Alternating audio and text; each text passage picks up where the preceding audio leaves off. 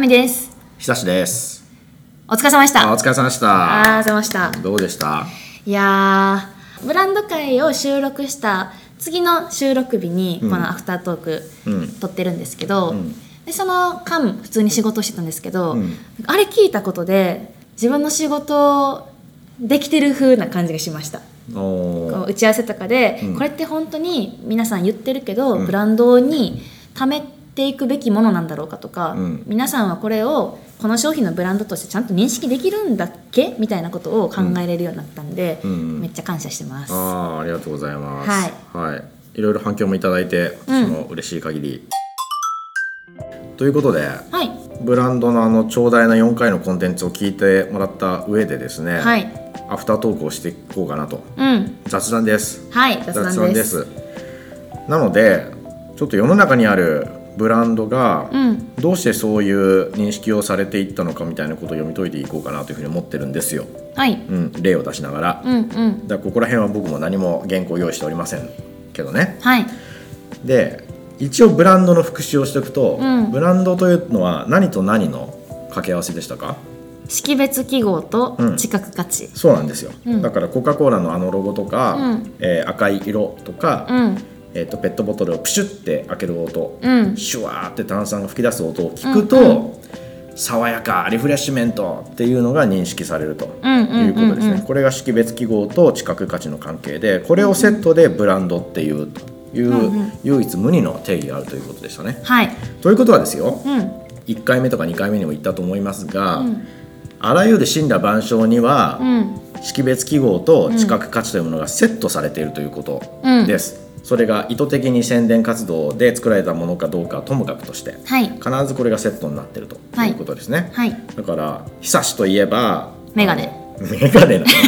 あの時は違うこと言ってたよなんかド M って言いましたねド M はでいファーマーっていう別に僕はそう宣伝したわけでもないけれども、はいい、つの間にかそういう知覚価値が作られているとうんうんうんいうことですよ、一個ではないし。うんこの間ド M って言ったけど、今日はメガネっていうぐらい、うあ識別記号は1個とは限らへんですもんねああ間違えた、知覚価値はうん1個とは限らへんですもんね、そうだね、まあ、正確に言うと識別記号も1個とは限らないし、うんうんうん視覚価値も1個とは限らない、うーん、っていうことではいはいはいで一つに決め込む必要性も実はないないということで、はい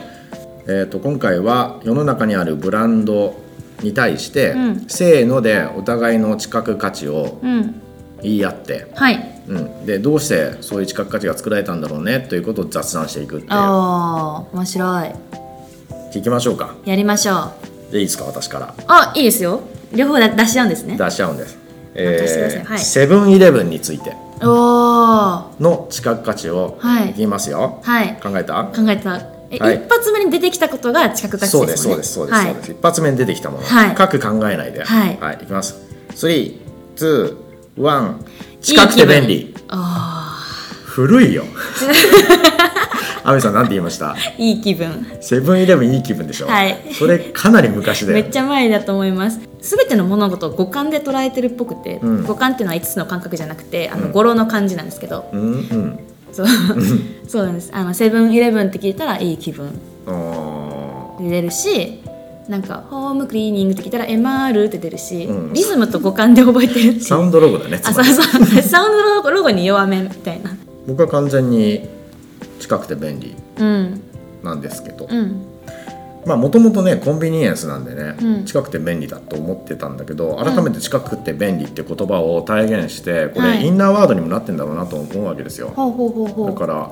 区役所に行かなくても、うん行政の書類が取得できたりとか、はいそれから払い込みができたりとか、うんそういう価値にどんどんいいったじゃない、はいコンビニエンスストアというものうは、んうんうんうん改めて近くて便利っていう派出上的 なは 普通じゃもう世界一言いにくい言葉だよね派 出上こち亀のねいろんいろんなもののはい派出所として、うんううんん機能するように、まあ、自分のサービスを進化させていったのはそういうブランディングをしたからじゃないかなってうーん思っているので、はいはいはいはいまあ、こういう定義がされるといろいろサービスも思いつきやすいよねってういんううんうんうん確かに感じをするんですよ。うんうんうんまあ、セブン銀行もそうだよね、あそうですねうん、いい気分いい気分だとそこまで定義できないでしょ、でサーきビスないですねうん、いい気分になるものは何かなって考えていっちゃうともうめちゃめちゃあるじゃん、うはいでも近くて便利って本質的価値で考えていくと、うん多分あこれもやるべきだしこれもやるべきだしみうんたいな、うんうんうん新たなニーズが出てきた時はこれもやるべきだしって判断がしやすいんじゃないかっていうはいはいはいはいはい確かにそうですねう、ん、じゃあ亜美さんどうぞ全然め用意してたやつじゃなくて派生なんですけどフはいァミマうわな近いとこ来るね随分そうちょっと近いところでなんか全部だって近くて便利じゃないですか何かなと思っちょてっと待ってファミマファミマはいいきます321お足か立ずさん足立さん足立さんうん足立さんって何ですかもう一つ目に思い浮かんだのはそれだはけい素直に言いました、はいでまずちょっと亜美さんの回答から聞きましょうかおかず、おかずうん、お母さん弁当お母さん食堂なんか香取慎吾くんがやってるやのってたうんなんかこう食堂みたいなこうなんかこうのれんがかかったような、うんうんうんあのののれん感とかあれおかずなんだ食堂とかうおん腹が鳴りました よね、なんかおかずの話するからお腹鳴ったよ今そうのれんとかを思い出して、うんなんかファミマっておかず美味しいイメージあるなと思って、で足立さん僕がパッと思いついたのは足立さん、うんうん、足立さんんはファミマの CMO ですねおおマーケティングチーフマーケティングオフィサーの名前で覚えてはるそうーんまあ、仕事柄っていうのもあるけど、はいはいはいはい足立さんが CMO になってからうんうんうんやったことが結構素晴らしいなと認認識をしていて、うんうんうんお客さんを取り込むこともそうだけど、はい店内をメディア化したりしてるじゃないですか今ビジョンを取り付けたりしてはあはあはあはあはああ確かにめっちゃかかってるでお母さん食堂のリブランディングをうんうんうんうんしたりとか、はいニュースとして入ってくるのはうんうん足立さんのやった施策だなと思って、あーそのブランディングがありますでかつ、うん CM は結構前面に立ってメディアに露出してるわけよねうーんで自分のやってることがこんな感じみたいなことうんうんを自ら語っていくっていうスタイルだから足立さんが、うんうんうんうん例えばセブンイレブンとかローソンの CM を誰だって言われても分かんないでしょわかんないすなんかそういうふうに経営者に近い人が自分のネームバリューを持ってそのブランドを背負って、うでビジネス文脈で広報していくっていう、うんなんか最近のあり方として僕は正しいんじゃないかなというイーロン・マスク的なねイーロン・マスク代表例ですね、うんうんうんでもあとは三木谷さんとかおー藤田さんとか、うんうん孫さんとか基本的にそういうスタイルだよね。はいビッグな企業ばっかりですね、まあ、全部ビッグでまあでもベンチャーは結構もうそうせざるを得ないとこあるかもしれない、うんうんうんうん逆に自分をこう広告塔としてはいはいはいはいうまくやるみたいな、うん、でファインはそういう路線になってからすごくいい感じに僕は見えてるあ実態は分かんないけどうんそれが僕のあうんうのん近く価値です、なるほどです、なんか両方ともリブランディング以後のこと言ってますねそうだねなんか昔のファミマがどういうファミマやったかあんま思い出せへん感じしますあなたとコンビニファミリーマートあなたとコンビニどちらかというとセブンイレブンを追随していたようなイメージだったんですようんうんただマーケティングがピンだってからはちょっと独自なのかしらみたいな、うん思いますセブンイレブンが合理的な合理性の塊だとすれば、ファミマは少し特徴づけていく、うん個性的な、うんうんあえての無駄みたいなものはいはいはい、はっていうのを少しし感じるかな、あわかります個性感じま個す性感じるよね、うんあれはあれで成功なのかな、うん実態は分かんないですよ全然売り上げがどう伸びてるのかとか知らんけはいど、はいはいあくまでも知覚価値として、私がプランナーになってからの話かもしれないですけど、うなんかそのファミマローソンセブンうんの住み分けみたいなのがうんちょっとはっきりしてきた感じがあるんですよ、なるほど昔なんか全部一緒に見えてたし、うん強いて言うならセブンイレブンのおにぎりが一番美味しいとかなんかそれぐらいのことしか見えてなかったし感じてなかったんですけど今うんローソンってこう女性受けしそうなパッケージやったりとか、うん確かにでファミマはちょっとなんか尖った感じとかが、うんゴシック体じゃないけど太字やし、うんでセブンはセブンやしうん分かれてきたなっていう印象はあります多分まあ面として取り切ったんだろうねその立地としての面あとー便利さという意味ではほとんど差異がなくなってきたから、うんうんそうすると微妙にターゲティングを変えていったり、うんうんうん微妙にベネフィットを変えていく時の個性をちゃんとデフォルメ化して伝えていくっていう、まさに CMO の技術が問われているっていうことなんでしょううーん今局面として業界全体がうんうんうん成熟期に入ってっああ、うんなるほどです勉強になりますていう感じ、うん、はいっていう感じです、はいはいじゃあ次いいですかどうぞです無地無地 MUJI 無地無地無印良品でいいですかそうですはいナチュ321ブランラルドじゃないブランド久さんの言うやつ全部難しい 全部こうなんかプランナーとしてっていうかこう仕事みたいな感じがしますいやオーガニックっていうのは思ったんだけど、うんまあ亜美さん言いそうだなと思ったからあーちょ合わっと違うせてくれたんですねことをうん言いましあたでも2人とも同じこと思ったってことは、うんなんかこう確固たる一つのうん、ブランドのイメージがあるんですねナチュラルって言った私ナチュラルって言いましたけど、うんいやまあそのイメージありますよオーガニックほとんど同じオーでガニすック、まあ、はいリサイクル、アップサイクルあ素材あと、うんうんうんあ素材そうですねうん、あと余計なもの入れてない感うんじ、わかりますあとはジェンダーレスうん無地といえばうんうんうんうんだからレスみたいな思想にはいはい、はい、基づいているから、究極にそぎ落としていくと素材とどれだけ近いかみたいなことになってきて、うんそれがオーガニックとかナチュラルの感覚を作ってるのかな、はいはいはい私が言ったナチュラルその素材とかっていう物性的なとことちょっと違うくてでもなんとなんか無印使ってる人とか無印のペンケース持ってた人みんな素朴な感じやったなっていうバカにしてんのえちょちょバカにしてないですよ大丈 あのバカにしてないです、うん素朴な感じなんていうんやろこう清楚でじゃないんですけどなんかこう親しみやすくて、うん優しくて、うんでこうあんまり際立って個性って感じじゃないけど、うんなんかでも芯はありそうみたいな、うーん無印良品によくいる人とか店員さんとか、うんあと良品よく使ってたうんクラスの子の顔とかを思い浮かべて、うんナチュラルって言いました、それ面白い発想だね、うんなんか製品に対する知覚価値ではなく使用者の知覚価値のこと言ってるね今のねそうですねそれが無地には強いんだだから無地クラスターっていうものがあるとんはいはいはいはい無意識に思ってるんだ、あそうだと思います化化粧品とかによくあるじゃないですかディオール使ってる人ってこんな人やんねみたいなうんなんかそれと同じ感じを無地に持ってますなるほどね、うんうんそれでもその話でめちゃくちゃ面白くて、うんうん無地クラスターって確かにある気がするんですよ、うんうんありますよね、うん、で丁寧な暮らしともちょっと近いあそれそれそれですそれですようなところにあるじゃない、はい、はいでも実際に無地ってうんめちゃくちゃ売れているマス商材じゃないですかそうですねそうだよねだから全国にあれだけあるし確かにめちゃくちゃ売り上げ立ってるし、うん全世界に店舗があるんだよねってこ尖とったは兄ちゃんだってカレー買いますもんねそうでしょん尖った兄ちゃんも買うし、クラブ行ってるお姉ちゃんも無地に寄るわけですよ、うん普通にね、はいでうんジンジャーエール買うわけですよ、知らないけど、ってことを考えると、うんマスなのに、うんクラスターみたいに見えるっていうところの面白さですよ無地は、おーあえてそう見してるうん、例えばディオールは、はいマジでクラスターじゃんうんディオールクラスター100%ディオールの製品みんな持ってるわけじゃないよねうんで無地に行ったことない人は多分ほとんどいないはずじゃんうんうんうんこの面白さなのにそれっぽい傾向のある人に見えてくるって見いえうてくるだから尖っている部分を失ってないのに、商材としてはマスに売れるっていう、うんすごいめちゃくちゃいい立ち位置なんだなっていすうごいですこねとを今思ったんだけど確か無地にに関しては本当ですね、うんじゃあどっから来てるんですかねそれをじゃあ僕が話していいですかはい僕なんて言いましたっけえっでとこれ別に授業として聞いてるわけじゃなくてマジでなんて言ったか覚えてないだけなん だけどブランドなのにブランドじゃないみたいなこと言ってあましたそうですねブランドじゃないブランドって言ったんだ、うんうんうんうん無地のデビューの仕方って、はいブランド志向に対するアンチテーゼとして無地無印良品という名前をつけて、うんうんだから宣伝活動もしないし何の色付けもしない、うんだから無色透明だったわけですよ、ん最初のパッケージも、うんうんっていう良さうんだったんだけど、はいつの間にかそれがブランド化していくって面白い過程を踏んでいるへーっていうのにちょっと注目をしていて、うんこれ何でも言えると思うんだけど、はいブランドじゃないっていうアンチブランドって言った瞬間にそれがブランドになるっていううこと。ーんでまた多分無地に対するアンチテーゼが出てきてでそれもブランド化していくわけですよ、うんうんうんこれが永遠に拡大再生産されていくっていうのがうんうん現代の消費社会の特徴なんじゃないかっていううーんことうんうんうんブランドに対するブランドがブランド化していくっていう現象面はあ、はあはあはでこれをやったからさっきの尖った雰囲気がありつつも、うんマスに受けてるっていうことなんじゃないかなと思っていてあ、うん、我々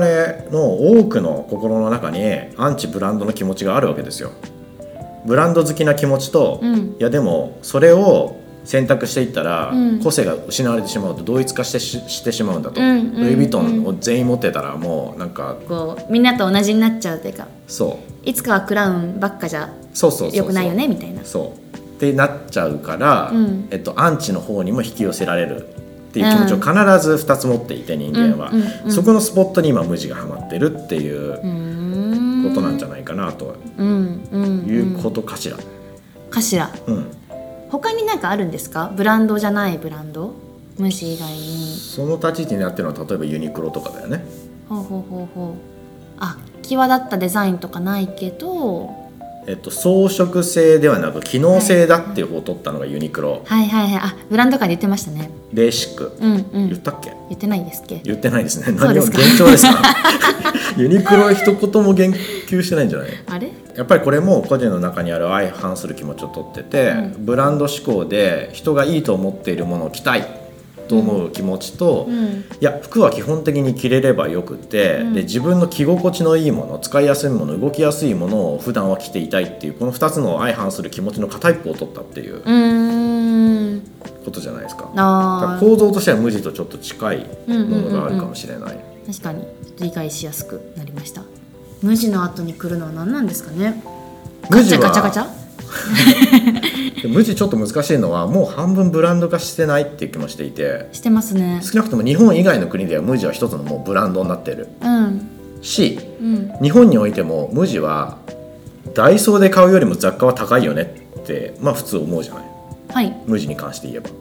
そうですねつまり無地の使ってんだっていうのは、うんちょっといいものを使ってるねっていう言葉にもなってしまっている、なってますねから、まあ、徐々にアンチが出そうなうんそういうブランドになってきてるっていうあかもねってちょっとーか思もう。ねうん出てるかもですねうん、なんかもうそのフェーズかもですねそういえば、そうなんだよね私ちょっと、うんあの部屋の家具全部無印なんですよめっちゃ腹が鳴るんでちょっとクッキー食べていいです か食べてください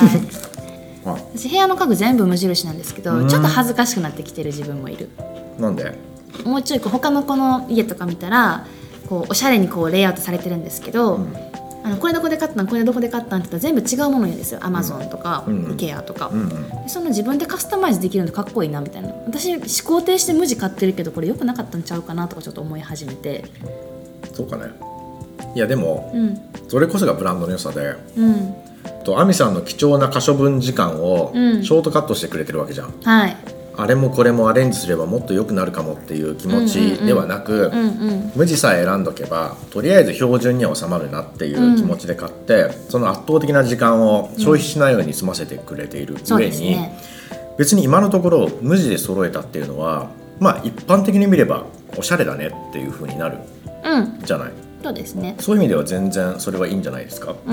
ーんもっと無限に時間があればうんこうカスタマイズできた方がおしゃれかもしれへんけど、うん私はその時間を節約して、うんあのメイクのカスタマイズ使ってるとか自分の好きなやつのカスタマイズを使ってるって考えたらいいのかもしれへんけど、うんまあそんな割り切れないですよねあー私もなんか部屋おしゃれにすればよかったなみたいな気持ちになってきます抗ああなるほどね、まあ、他人の評価から抗えないからね、えないです抗えないあー全部無地なんやってでもある人にとってはあコスメってもうちょっとこだわった方がいいんだあと思ってる可能性あるよ思わせてると思いますそうだからやっぱり自分軸で考えて何にちゃんと時間を使うのかっていうことを考えた上で、うん無駄な時間はブランドの主張に寄り添いましょうとそのまま受け入れましょうっていう感じは僕はするけどなるほど、うんいやでも今のめっちゃヒントになりそうやなと思いました、うんうん、メイクに時間使いたい人ばっかじゃないよなとかうんうん最後ですかこれ最後ですねえ私言いましょうか私最後言いたいやつありますでもじゃああと2つににしようか、はいサクッと、はいえーじゃあ僕ですいきはいますよ、ドン・キホーテおおはい出ましたはい321無法ごち地ゃ帯ごちゃあー一緒ですね狭いんですよドンキうん私この間難波のドンキ行ったんですよはいもうこの時点でやばいじゃないですか難波のドンキか歌舞伎町のドンキは本当に無法地帯だと思うんですけどうん難波のドンキ狭いのなんのってっていう感じで、うんなんかこうちょっとチャラいお兄ちゃんとか、うんこう酔っ払った姉ちゃんとかが、うんこう酒買い込んだりとか、うん駄菓子買い込んだりとか買い物してるんですけど、うん不思議とそのその兄ちゃんたちに絡まれるってことはなくって、うんなんかこうただチャラいチャラいこう兄ちゃん姉ちゃんがうん一堂に会してるだけうのん場でした、ああ、うんなるほどうん、怖くなかったです、ドン・キホーテでもそこが良くてうん、なんかシーンを喋った回でもドン・キホーテ出てきたの覚えてまあすあ覚えてますの時に無法地帯マーケティングみたいなことをうん言ったんですけど、はいもう自分で言ったその言葉が呪縛となって僕の近価値になってるんだけど あ自分の体験がうん知覚価値になることもあるんですね、むしろもう自分の発言が近価値になってるっていうこの自己回帰性を今味わってんだけど、はいでも外してないと思うんですようんごちゃごちゃしてて雑多で、うんでヤンキーマイルドヤンキーのたまり場になっているからこうそ、ん適当なものをどんどんカゴに放り込むとういんう心理状態になっているというのがドン・キホーテの良さうんうんうんでもあるし、無駄な買い物をしてしまうといんうネックでもあるはいはいはいのかなと思うので、うんそれでねうんそれでねそれで ねそのごちゃごちゃ性を、うん僕多分ドン・キホーテから学んだんじゃないかなと思う店舗を一つ思いついたんですよ。はいシュッとしてるだけでは売れないごちゃごちゃにした方が売れるというふうに思いついてしまった本屋さんが一つあるなと思っていてビレッジヴァンガードその通りですあはヴィレッジヴァンガードはうんドン・キホーテ戦略を取ったんではないかと、なああの通路の狭さとかーね、うんうんうんあのあなのポんかッ迷プ路のみ多たさいなとかねポップの多さ、うんうん手書きのポップの多さとかねあとあらゆるものを雑多に置いてしかも売ってるみたいうんなうんうんうん感じとか、じゃないかなと思いいやましたーそうだと思いますうんなんかこうドンキもビレバンもお店指名されますよね、うんうんなんか別に何か書いたわけじゃないけどドンキ行かねみたいななるほどね、今日遊ぶ時ビレバン行かねみたいな、うんちょっとテーマパーク化してるというか、うん、なんかそういう強さもありそうですね逆に、うん蔦屋書店売ってるものは似たような感じじゃない、でもシュッとしてるじゃないめちゃめちゃうんうんうん蔦屋、は特に代官山とか行くと、うんあれ買うかな人はって僕いつも思うのねもう一回も買ったことないのよへー本は買ったことあるけど雑貨は一回も買ったことなくてあ私もないですシュッとしすぎてて手が出ないんだよね確かに無駄がない店内だからこそ、うん無駄な買い物しちゃいけないんちゃうかっていうそ思っちゃいそう確かに うしかも僕のようなゲスな人間が買い物していいのだろうかと いう思ってない絶 対ドキドキ感もあってうんうんうん、うん高そうに見えますよねそうだねもしかしたら同じ600円払うんかもしれないけどおードンキで見る600円は安く見えるけうどん TSUTAYA、で見る600円はちょっと高く見えるかも確かにしれない余計にハードルを上げてるんだね、うんなるほどで面満白い足感は高そうですね、んなんでこれ買ったんやろって思わなさそうな気もするじゃあ最後行きましょうかはいあ私もこれ10秒であの終わるんで OK はい、じゃあこれエンディングです。エンディングですか最後、はい、うんなにわ男子。三、二、一、大可愛い倉君なんで全部プロデューサーとかマーケターとか になるんですか。でも素直に一つ目に思い浮かんだこと をあ、そうなんです、ね。言っただけですよマジですか。あと久石さんはすべての物事をプロデューサー目線というか、マーケター目線で見てるんですね。そうですよ神羅万象マーケター目線プロデュース目線プランナー目線で見ているから、うん毎日が気が狂いそうですよ 本当にいや、なんか絶対優秀になれるんやけど、そう行きたいかどうか聞かれると、ちょっと迷いますね。あらゆることをその裏にある意図を読み解きながら考えるやだ、もうちょい楽に楽しく行きたい。え、なにわ男子、可愛い。以可愛い上です。あ以上以上です。あメンバーが可愛いから大橋くんが可愛いから以上あの存在というか概念も可愛い概念が可愛いっていうか可愛いは概念だよねもともと 何を言うてんのいやでもなんかその「少年クラブ」っていう番組があってそれ聞いてたんですけど、こうあの道枝君っていう子がいて、うんみちの好きなとこ3つあげるねみたいな、うん、うん、で可愛い美しい美味しそうって言ってたんですよ誰があの松村北斗君っていうそれまた違う SixTONES の子なんですけど、うんミッチーのうん知覚価値を、うん可愛い美しい美味しそうって言ってたんですよ、うんで美味しそうって何ですかってミッチーが言った時に、うんステーキを食べて美味しそうって思うでしょってうんそれとそれと同じって言ってて、うんなんかちょっとちょっと気持ち悪かったんですけど肉に例えないでほしいねお菓子とかにしてほしかった よね肉は嫌だねなんか嫌だねなんか怖いってうん言ってたんですけど、なんかもうそれと同じぐらいなんかこう反射的にあ可愛い好なるほど、きまあ、確かに、うん昨今のジャニーズのグループはかっこいい人たちが多かったから、はいまあ可愛いっていうのは一つの特徴なのかもしれない、超絶ブランドだと思いますし、うん大成功してると思います以上です以上かはい、僕はあの NHK の番組を見たので、あれなんだっけ大倉君がプロデュースしてるのあれ、はいクローズアップ現代かな、はいはいはいあれで大倉君ってプロデュースの才能あるんだなと思ってしかも名プレイヤーが名監督になるわけではないとかよく言われるじゃない、はいはいはいいやでも大倉君の場合はそうじゃなくて、ん名プレイヤーでうん自分がいろいろ苦労もしてのし上がってきたという経験をして今の地位があるからこそ、うんうんうんその知見を持ってプロデュースできてんだろうなっていうのうをん見ててちょっと思ったんですよ、うんしかも別に関ジャニと彼関ジャニだよね関ジャニです関ジャニとなにわ男子は違うでしょ違います全然ブランドが違うじゃない違いますだから自分が作ってきたブランドを抽象化して他のグループに当てはめて、うんこの人たちはこういう売り方をした方がいいんじゃないかというふうに類推をする能力があるっていうのはプロデューサーの大条件だと思うのよ。うんそれができてるっていうことで僕はなんか大倉君っていうのをすごくインプットされて、うんその後取り木に行きましたよね。あはは はい ありがとうございますはい本当に神様に感謝してますということで、ということで、うんアフタートークまあ楽しかったです揃ったものありましたかねドンキぐらいじゃないですかドンキぐらいか。ああとまあ久志さんが私に合わせてくれたから違うけど無印のうんうんナチュラルオーガニック、オーガニックあたりはそうね揃いましたねまあちょっと優秀なのかなその2つのブランディングそは結構1位に定まっているというかコンビニは揃わなかったですねこれからってことなんですかねマーケターの久志さんレベルにはもう届いてるけど、あのブランドがこれって固まったものがあるかもしれないけど、うん私たち私は生活者レベルで見れましたから、うん生活者レベルで見るとまだこうファミマっていうと靴下を思い浮かべる人もいれば、うんあなたとコンビニの人もいれば、うんお母さん食堂の人もいれば、うんまだ散らばってそうな感じは確かにあるなといっぱいあるからこそここまではだから立地と機能性で売れたけど、うんうんうんうんこれから並び立つ店舗でどっち行こうかっていうのは結構ブランドの問題になってうんうんうんうんきて、ここからの広告活動は結構腕の見せ所になっていく、感感じなんですかねそうですうね、ん、私もう一個用意してたお題で「好きや」っていうのもあったんですけどそれも一緒ですかね最後に言って終わりましょうかこれいをきますじゃあちょっと先に以上人間ラジオでした、はいありがとうございましたありがとうございました321ファミリー安い早いうまいあそれ吉野家だよーほんまや恥ずかし いねもう一回321石原さとみ